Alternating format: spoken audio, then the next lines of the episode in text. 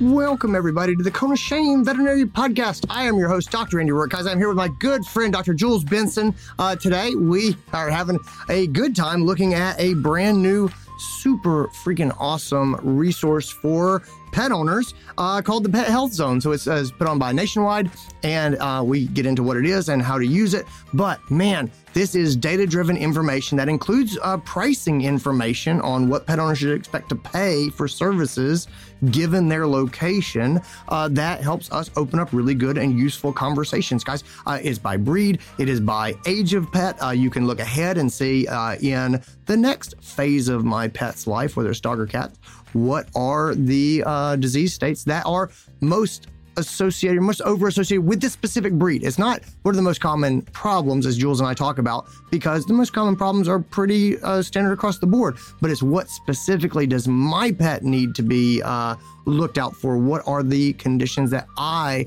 as a pet owner of this specific breed, at this specific age of a dog or cat, what do I need to be aware of? And what do uh, correcting those sorts of problems cost me? Uh, you know, if my uh, pet is predisposed for um, uh, uh, immune mediated hemolytic anemia, as uh, my dog Skipper Roark is in his next life stage, um, what is what does that cost to treat? What are the risks with that? Anyway, it is a freaking amazing resource. You guys got to check it out. so anyway, we get into that. This episode is brought to you by Nationwide. Let's get into it.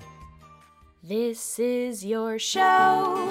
We're glad you're here. We want to help you in your veterinary career. Welcome to the Cone of Shame with Dr. Andy Roark. Welcome to the podcast, Dr. Jules Benson. How are you? I am good, Dr. Andy Roark. Oh, ah, it's good to see you again after a whole couple of days since we were together. I just want to start by pointing out how selfless we are. Oh, we are we we give we give and give well, and give. I think just given given our our I think shared natural vanity, and we come on here and we wear things in our ears because we know it's better for the podcast. Like we know that it serves the audience, and I just want to give ourselves. Yeah, I'm going to wrench my shoulder out of joint, giving myself a big pat on the back for overcoming my vanity by wearing headphones. Oh, I have headphones that look like I should launch a laser from the Death Star. Like those are the headphones that I wear to podcast with. Like the the, oh. the helmets that go all the way backwards and stuff. I like that. exactly. Yeah, exactly. Uh, I take listening to myself very seriously. Somebody has to, I think, for us. Oh, oh well played. Well played. Uh, all right. I, I am glad to have you here. Uh, we were together at the AVMA convention, and there uh, you and Nationwide rolled out your pet health zone, which is this uh, online platform that I want to talk a bit about with you because it's super cool, and I think that uh, I think that vet professionals should know what it is because it is a really really nice tool mm-hmm. for uh, pet owner education and uh, for practicing better medicine. I think. Yeah. Cool. Can we start to dive in? Yeah, for sure. Um, and I can, you, t- I can tell you about where it came from in my head. Yeah, I was going to say, go ahead, and, go ahead and start at a high level, and then we're going to get down into kind of what it does. So, so I've been in in the the pet protection slash pet insurance space for over a decade, right? Like between different companies.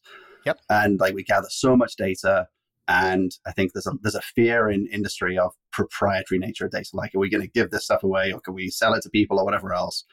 And I, for a long time, I've had this thought around like there are things that we can do with our data that do not invalidate the proprietary nature of our data, but actually make things more helpful.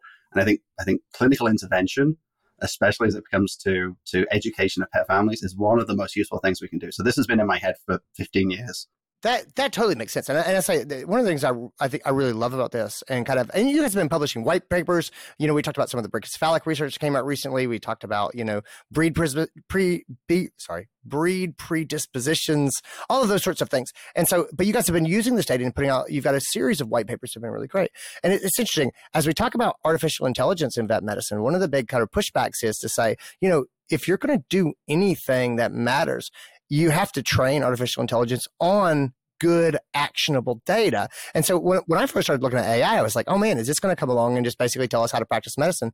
And the answer is like, it, there's, we, it does not have access to data in order to do things that actually drive, you know, treatment decisions and, and make, making good recommendations. And so anyway, I, I just, I love that your head's in this place and you're actually doing stuff with the data that Nationwide has. Yeah. And a thousand percent on uh, hard agree on the, the AI stuff. Like I think when, and you've talked to Adam Little and other people who know more about it than I do, but just just my experience with it, training those data sets and, and ChatGPT raises the large language models raise the, the bar a little bit as to what you might be able to do with it. But for predi- the predictability we're looking for from a medical point of view, having large, yeah. you know, comprehensive, interoperable data sets, that that that to me is where, is where the short term opportunity is. Yeah, no, that, that makes that makes a ton of sense. So good. So I, I love uh, it. Totally makes sense. This dovetails onto sort of the research research that we've seen coming out nationwide in the last year or two. Uh, so that totally tracks. What did you imagine that this was going to look like as you first started to put it together? Because you're like, we've got this data. We want to do something that's helpful for pet owners, and also very much support veterinarians and veterinary practices. And so, how, how did you how did you start to put that idea of what sort of the Venn diagram of overlap looks like there? Yeah, so I think we start with the white papers, and I think the white papers are a great, great way for us to say, hey, Nationwide has these data, we're doing cool things with them. But white papers and peer reviewed papers, they're not massively accessible to to non-veterinary audiences, right? I think we we know that most of our clients. I mean, I love it when I would see clients that said, "I read this paper." I'm like, "Okay, that's cool. Could you explain it to me?" Because I probably, probably haven't read it or don't understand it. Um, so I think the, the the next step for me is how do we how do we make this work for more people? And I think as we enter into, you know, the last 10 years or so, personalization has been such a key part of every interactive experience that we have now. Uh, I mean, you know, everything from Amazon down to your medical experience. And so thinking about being in the waiting room, like my, my, my big thought around the opportunity was we have people in the waiting room doom scrolling, you know, Facebook or playing Candy Crush. And while those things are great and I support yeah, people using their time however they wish, um, what if they were able to spend five or 10 minutes reading about the most um, at risk conditions for their specific breed and life stage? Could that engender the right conversations at the right time between pet families and veterinary healthcare teams and create inter- uh, opportunities for interventions? I I have really I've really liked this, and you guys have actually gone really into putting this together. When you say it's it's personalized, I really love that. So I so I jumped on and started looking at it after the launch, mm-hmm. and uh, so I have I have a dog named Skipper. Um, he's four years old. Uh, a breed identified. He he's he's a golden doodle. Uh, I are you, are you, ashamed about that? Like you say, in I'm not. I like I every time I mention it, I get letters. And here's the thing so I wanted a golden retriever. I love a golden retriever. Yep. I want a golden retriever. My wife was like, that's too much hair. I want a golden doodle. And so we compromised as couples do. And she got and what got, she wanted. Yeah. And she got what she wanted. And I and I smile and support it. And so of course, anyway, we're tight now. Um, even it's been through thick and thin. Uh, we, uh, we have we have bonded. And so uh, anyway, I have Skipper the golden doodle. And I went to Pet Health Zone I put in Skipper, I put in his age, I put in the zip code, and Jules, it's it's pretty impressive. Like it is a pretty significant amount of information that comes back. That's got um that's got hard numbers, mm-hmm. and I, I, think that I really 100 percent think that that's what separates this initiative from all the other stuff out there. Because you can always just Google mm-hmm. Golden Doodle, Sure. But um, just I mean, just sort of looking and, and, and scrolling along and everything. It's got you know uh, age four golden doodle health concerns. It's mm-hmm. ear infection, uh, foreign body ingestion, and mm-hmm. skin allergies. Mm-hmm. And then it's got it's got potential costs. It's mm-hmm. got risk level. It's got you know um, you can see it in different life stages how the likelihood increases or decreases over his lifespan, and, and it's um it's pretty it's pretty impressive. I, one of the things that jumped out at me is so I'm looking at the ear infection. It says mm-hmm. potential cost two hundred and fifty six dollars, mm-hmm. which is which is not that far off. I mean, literally, sure. I had an ear infection today, and you do an examination, you do some ear cytology, you do ear cleaning, you do ear medications, things like that. You, you very, very quickly get up to around that level. And the beautiful part is probably just a little bit under that level. So when the pet owner comes in and they're like, "Oh, I thought it's gonna be, I thought it's gonna be more than that," you know, I I found that to be to be helpful. I, I, clicked on foreign body and it just generated the same type of, yeah. of, of graphics of, you know, the chances of this decrease over time as he gets older. He's probably less likely to, to have foreign body surgery. He was much more likely, you know, two years ago when he was a two year old. Um, and then the cost, you know, coming in at probably $17, $1,800. And I go, and it's really hard to ballpark for a whole swath yep. of veterinarians, but at least you're, it's a, it's a ballpark, right? It's not $500. And I see a lot of people who are yep. like, what do you mean it's twenty two hundred dollars? So, like, some, so some of the great feedback we got at AVMA from some of the veterinarians that we presented to was because I think we talked about this and said so that, that figure you're seeing is the 30 day cost. So what what within the first 30 days is claimed for for these conditions. Um, and it's the 80th percentile. So it's instead of the, the instead of the median value, it's a it's upped a little bit so that we know that people, you know, can be prepared for what it might be. So less, you know, more than a more than a, a, um, a shake of the dice or roll of the dice, you yeah. know, chance of it being sure. that. So one of the things of feedback we got because we were going to go deep into this and say, hey, let's do this by breed and life stage and condition and get really narrow on what that could be for these animals. And then really what, what is in, in retrospect an obvious um, piece of feedback was like, hey, this would be great to be regionalized. Like this would be really yeah. helpful per market. And I and I, I don't know. I think I was just tuned to the data of like, yeah, we can do it by breed and condition. Uh, I think I was I was you know um, too excited by that. And I think the regional aspect, so that's that's probably the way we're going to go over the next few months, is to keep tweaking this to provide more and more uh, detailed information. Well, I, I thought that was I thought that was a really nice. The, the login is super simple. It's what's the name of your pet, mm-hmm. what kind of what kind of what is the breed? Is it a dog or a cat? Uh, and then and then zip code as well. And you mm-hmm. go, okay, cool. This this actually makes some sense so that you're getting because uh, when I look at the numbers for my dog, pretty pretty accurate to mm-hmm. my area to my practice, quite honestly.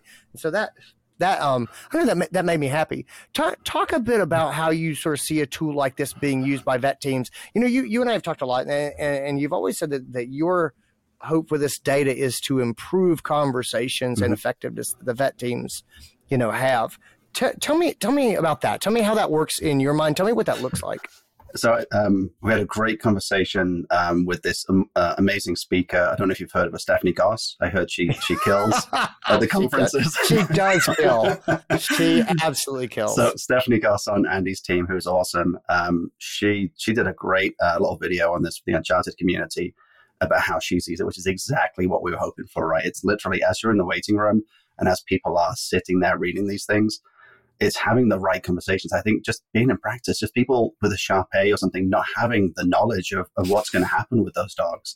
And and what I will say about these data is that these are these are data that are not available anywhere else. This is based on on uh, this particular data set is over 12 million claims and 5 million um, dog years of data, um, which is almost unheard of. Well, I'm trying to think yeah. of any other. I think it is unheard of. This the size of this data set, right? So it allows us to be really specific and dig into these things. And so there are things in here that I don't think you'll find in the published work at the moment, right? So we talked about in the white papers, for example, that we know about miniature schnauzers and pancreatic disease, but we didn't know that miniature pinschers get it about the same rate because the, the overall population of min pins is probably significantly lower overall than schnauzers. So it's only when you get a huge data set that you start to get these things. So I sorry, I got, I got sidetracked into data, Andy. You need to stop me. No, I love um, it. No, no, but, I, but, but the, the goal is to encourage the right conversations at the right time. And for me, that means hey, if I'm sitting in the waiting room and I'm looking at my Cavalier and it's three years old now and I'm looking through the life stages and seeing the conditions that are popping up there, I want to have conversations, A, about what I'm likely to see immediately. So those ear infections for, for Skipper, like how do I how do I make sure that I'm, you know, going to prevent that in the best way possible?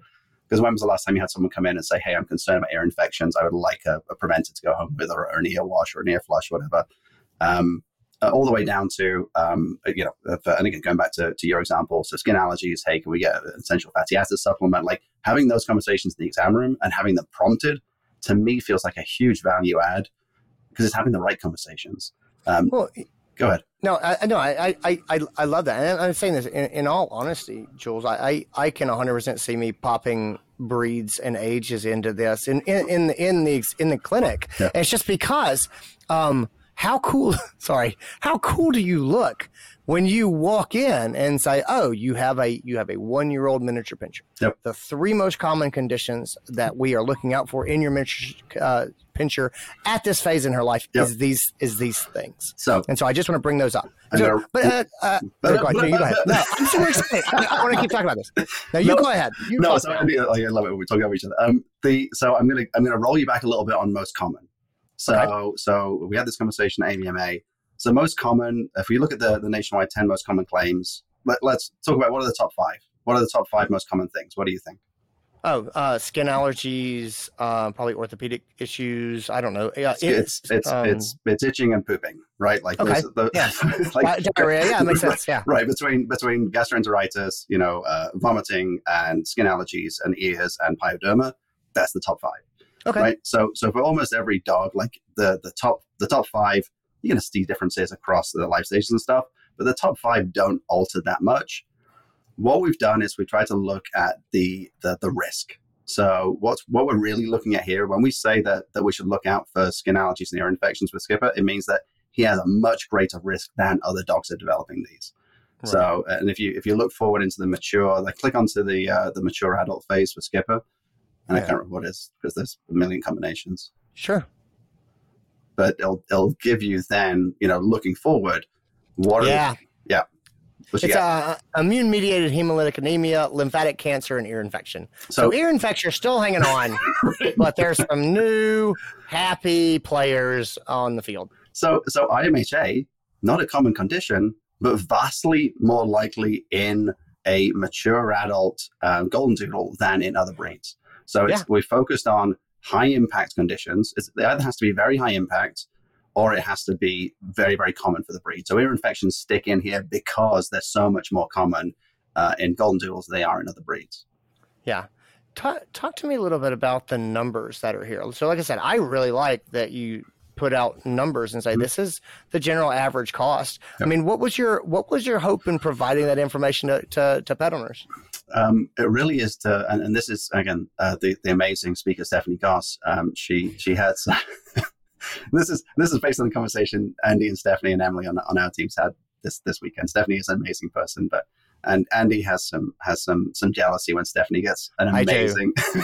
I do. I, when Stephanie Goss works for me, and when she gets so much more attention and praise than I do, it just it's a it's, it's hard for me to stomach. It's also well deserved. I mean, un- yeah, oh, unfortunately oh, for you, like it's not. It's oh, not, no, totally it's not no, I, I agree. It's like it's like the little brother whose bigger brother, uh, yeah. or uh, it's like the older brother whose little brother is taller than them and just starts beating them at basketball, and like that's that's my relationship with Stephanie Goss. I was good at this thing, right? Um, and so uh, Stephanie Stephanie had a, a, a great perspective of, and this is what we we we aimed for with this, softening the blow I mean, people have no idea yeah. what things cost, mm-hmm. right? So for us, it was like, let's have a realistic conversation about what these things cost, and those numbers will get better. To your point, so I think I think in you know parts of California, right, where I lived for a while, you'd be struggling to get an ear infection for two hundred fifty dollars, right? And I think in the Carolinas, like that may be much more realistic. So we will go regional. Um, but at least softening that blow to be able to have the conversation because people may not expect two hundred fifty dollars for an ear infection; they may be expecting yeah. to get out for eighty bucks, right? Um, mm-hmm. So I think I think being able to soften the blow, being able to talk about what are the things you're going to get for that money, like what are they going to do at the at the vet's office around, you know, and, and one of the great examples, the great slash tragedy examples is is you know um, middle aged Rottweilers, right? Middle aged Rottweilers ten times more likely to have a claim for bone cancer than other dogs, mm. and so having that conversation about a hey, if that dog is limping, maybe maybe that's not something to leave alone. You know, when is a sprain not a sprain? It's when it's osteosarcoma, right? So getting them in the right time, and then softening the blow as to like, hey, this is potentially going to cost a fair amount of money, and having having that kind of pre-conversation awareness of what the cost of things are, we hope will be very helpful for veterinary healthcare teams too, because nobody likes talking about money in the exam room, right? Yeah, no, I I, com- I completely agree. You know, um, so this thing uh, is is just launched. You you guys continue to to to tinker on it. And uh, what are what are your sort of uh, what's your timeline with this project? Like, what what are what are we going to see as far as ongoing updates? Like, yeah, help me sort of look into the future a little bit. So we launched with uh, 50 um, purebreds and hybrids. So, um, so the, a good example is, you know, for example, Skipper, the golden doodle. Yep. He is, he's not a purebred, but he's included in there because those, those, you know, that, that breed, breed, that that cross is popular enough. That, you know, I told you letters. We're gonna get we're gonna get letters. He's he. It's a problem every I time I, I just got canceled because I think yeah. I told Golden to a, a break. break. but no, welcome um, to my world. But uh, we did 50, uh, 50 uh, biggest quote unquote breeds that we have that we insure, and then we did five sizes of mixed breeds. What is not on there right now is cats. So cats are next, followed by probably breeds 51 through 75 and 76 through 100 But just to just to uh, point out that those 55, you know, again, quote unquote breeds um, represent greater than 90% of nationwide insured dogs. So Yeah. we're, we're painting a broad swath here right out the gate. Um, we got some really cool stuff coming. Um, there's some really fun ways to get into this. I don't want to spoil it yet, but um, there's there's a, a really fun way to talk about how individual and special your pet is, which I know we all love talking about. So using our data to, to take a little quiz and work out like how how individual, how special is your dog? Is your dog one in a million?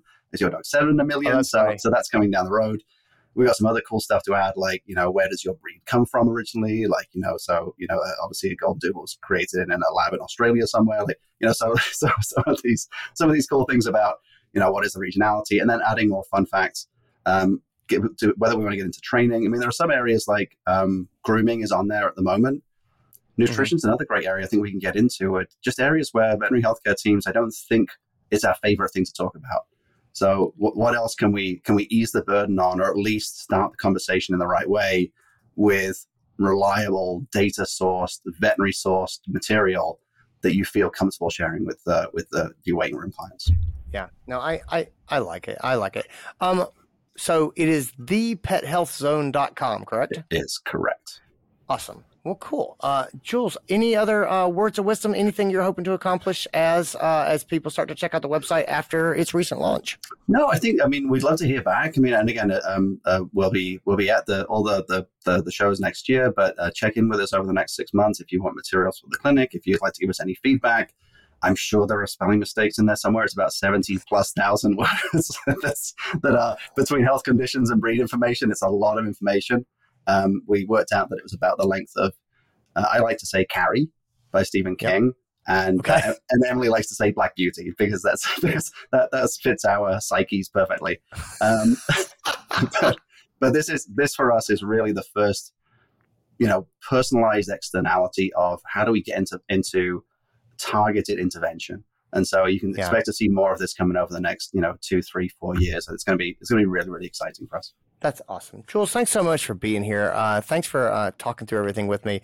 I'm going to uh, kick around and uh, look at the prices of the uh, conditions that Skipper might acquire later in his life because that's that's what I'm excited about. So anyway, It's, it's the I- curiosity that drives us. Yep. it, it is. It totally is. And I'm like, well, I'm going to go. I'm going to go look at some other breeds here. Awesome. Thank you so much for being here. Guys, thanks for tuning in. Take care of yourselves, everybody.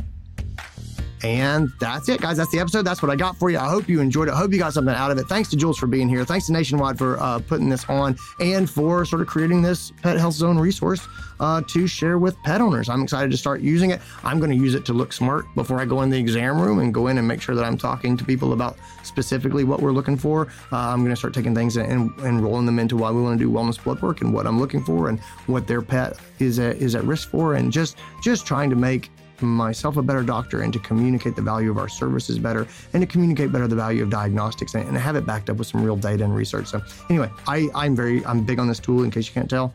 Uh, but anyway, let's uh, I'm gonna go play with this more. I will talk to you guys later on.